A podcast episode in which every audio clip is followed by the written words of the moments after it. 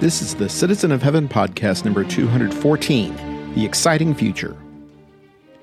I'm Hal Hammons, Citizen of Heaven, your embedded correspondent in Satan's world. Thanks for listening, rating, and subscribing.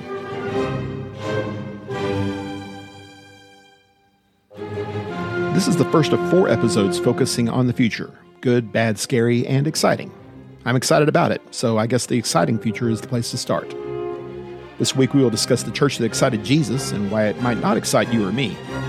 The book that got me started on this line of thought in the first place. The power of the universe and our failed efforts to find a plug that fits. And the sense of stability I get from seeing old forms in new packages.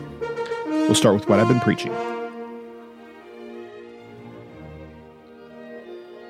Revelation 3, verses 7 through 13 reads And to the angel of the church in Philadelphia write, He who is holy, who is true, who has the key of David, who opens and no one will shut, and who shuts and no one opens, says this I know your deeds.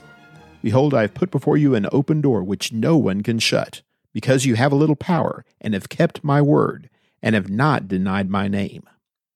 Behold, I will cause those of the synagogue of Satan, who say they are Jews and are not, but lie, I will make them come and bow down at your feet, and make them know that I have loved you. Because you have kept the word of my perseverance, I also will keep you from the hour of testing, that hour which is about to come upon the whole world, to test those who dwell on the earth. I am coming quickly. Hold fast what you have, so that no one will take your crown. He who overcomes, I will make him a pillar in the temple of my God, and he will not go out from it any more. And I will write on him the name of my God, and the name of the city of my God, the New Jerusalem, which comes down out of heaven from my God, and my new name.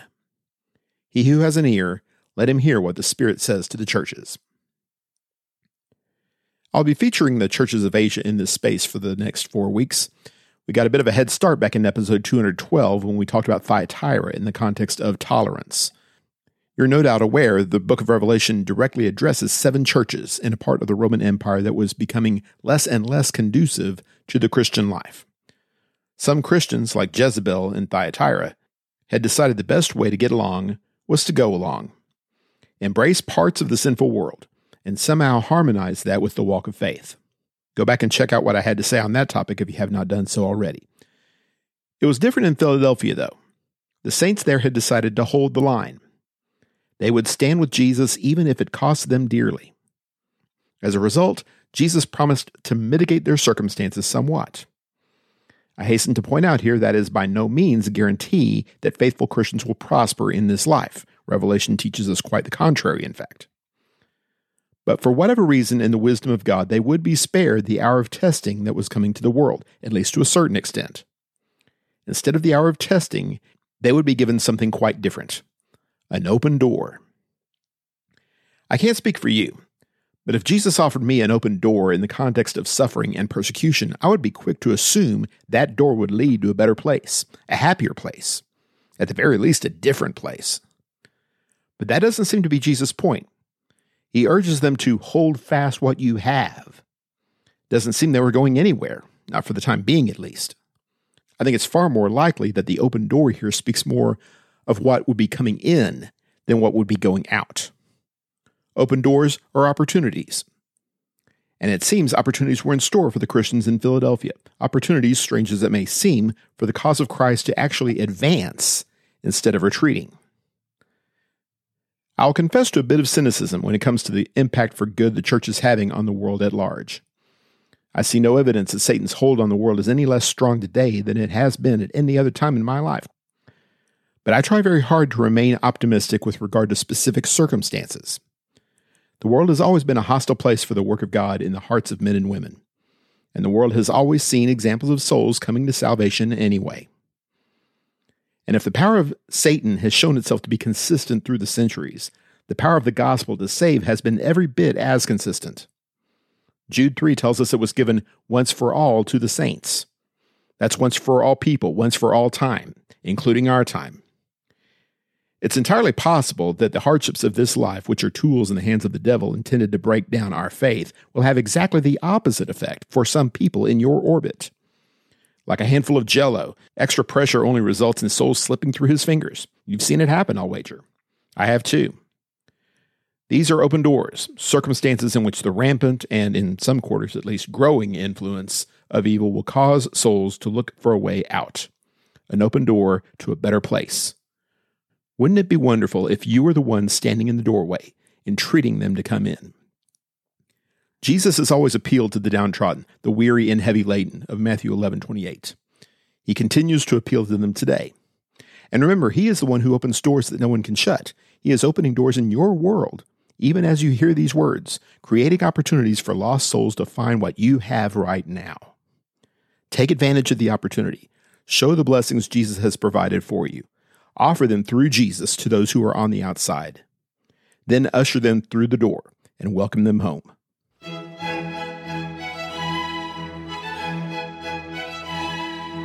This is what I've been reading. What do you get when a behavioral entomologist named Smith marries a cartoonist and writer named Weiner. You get Kelly and Zach Weinersmith, the co authors of a fascinating book entitled Soonish. Soonish has made as big an impact on me as any book I've read this year. It's clever, it's funny, it's thought provoking, and perhaps most importantly of all, it doesn't take itself too seriously. I will likely reference several futuristic concepts over the next four weeks, and many of them will have been brought to my attention by Mr. and Mrs. Weinersmith. I'm sorry, I just love saying that name, Weinersmith. Ten areas of scientific research are discussed in the book, all of which are going to be pursued in the coming years and decades, some of which may actually be realized in my lifetime. For example, space travel is seriously hindered by financial considerations. It takes roughly $10,000 to send one pound of cargo, machinery, and or crew into space, and that's in 2017 dollars. If we could build a cable line to reach a space station, or even an elevator, and yes, those are real possibilities, we could see costs plummet. Before long, we could be building rockets in space, which would decrease costs even more. Those rockets could be used to mine asteroids, which in turn could produce minerals for colonies on Mars, and on and on the imagination goes. You prefer to stay earthbound? What would you think of houses that built themselves? If you think a bed that turns into a bookcase is pretty clever, just wait until programmable matter kicks into gear. Or how about replacing virtual reality with augmented reality, in which you could overlay a better, more interesting reality on top of the actual reality? Your tiny one bedroom apartment could become a Manhattan penthouse. Or the cricket burger you're being forced to eat could taste like Kobe beef. I could go on and on. In 50 years, we might be bioprinting replacement organs for ourselves, or stimulating our brains to increase intelligence, or using DNA as a data storage device. Or we might not. And that's the problem with predicting the future. The river of time does not always flow in predictable directions. Take flying cars, for instance. For as long as there has been science fiction, we've been promised flying cars. In fact, way back in 1986, we saw Doc Brown arrive from the future to meet his old friend Marty McFly to take him back to the future, a time in which flying cars were the norm instead of the dream. And when did they arrive? October 21st, 2015. 2015. And here we are more than seven years beyond that, and no flying cars. What happened? Turns out People don't want them. Too much trouble. Too tough for ordinary people to drive. I mean, look how awful people are driving in just two dimensions. You want to have them drive in three? We have a general idea of what technology can do and what we would like future technologies to do. But planning, for instance, to be independent of fossil fuels in 20 years or colonizing Mars in 100 years is just silly. Our crystal balls barely work well enough to determine whether it will rain on Saturday. I find it fascinating to speculate about future events and circumstances. I find it terrifying as well, but we'll have to wait a week or two for that. But whether you are excited or nervous about the future, you need to find a way to embrace the uncertainty. And for a Christian, that should be the best part about future planning. Some things will get better within our lifetimes, some things will get worse. In the end, though, we trust in the God who truly does know the future. And living in the plan of God, although not the same as knowing the future, is just as good. As Psalm 90, verse 2 reminds us, even from everlasting to everlasting, you are God. And reaching the end of the journey, seeing our Savior even as he is, 1 John 3 2. finally hearing the inexpressible words Paul wrote of in 2 Corinthians 12 4. That's a future to get truly excited about.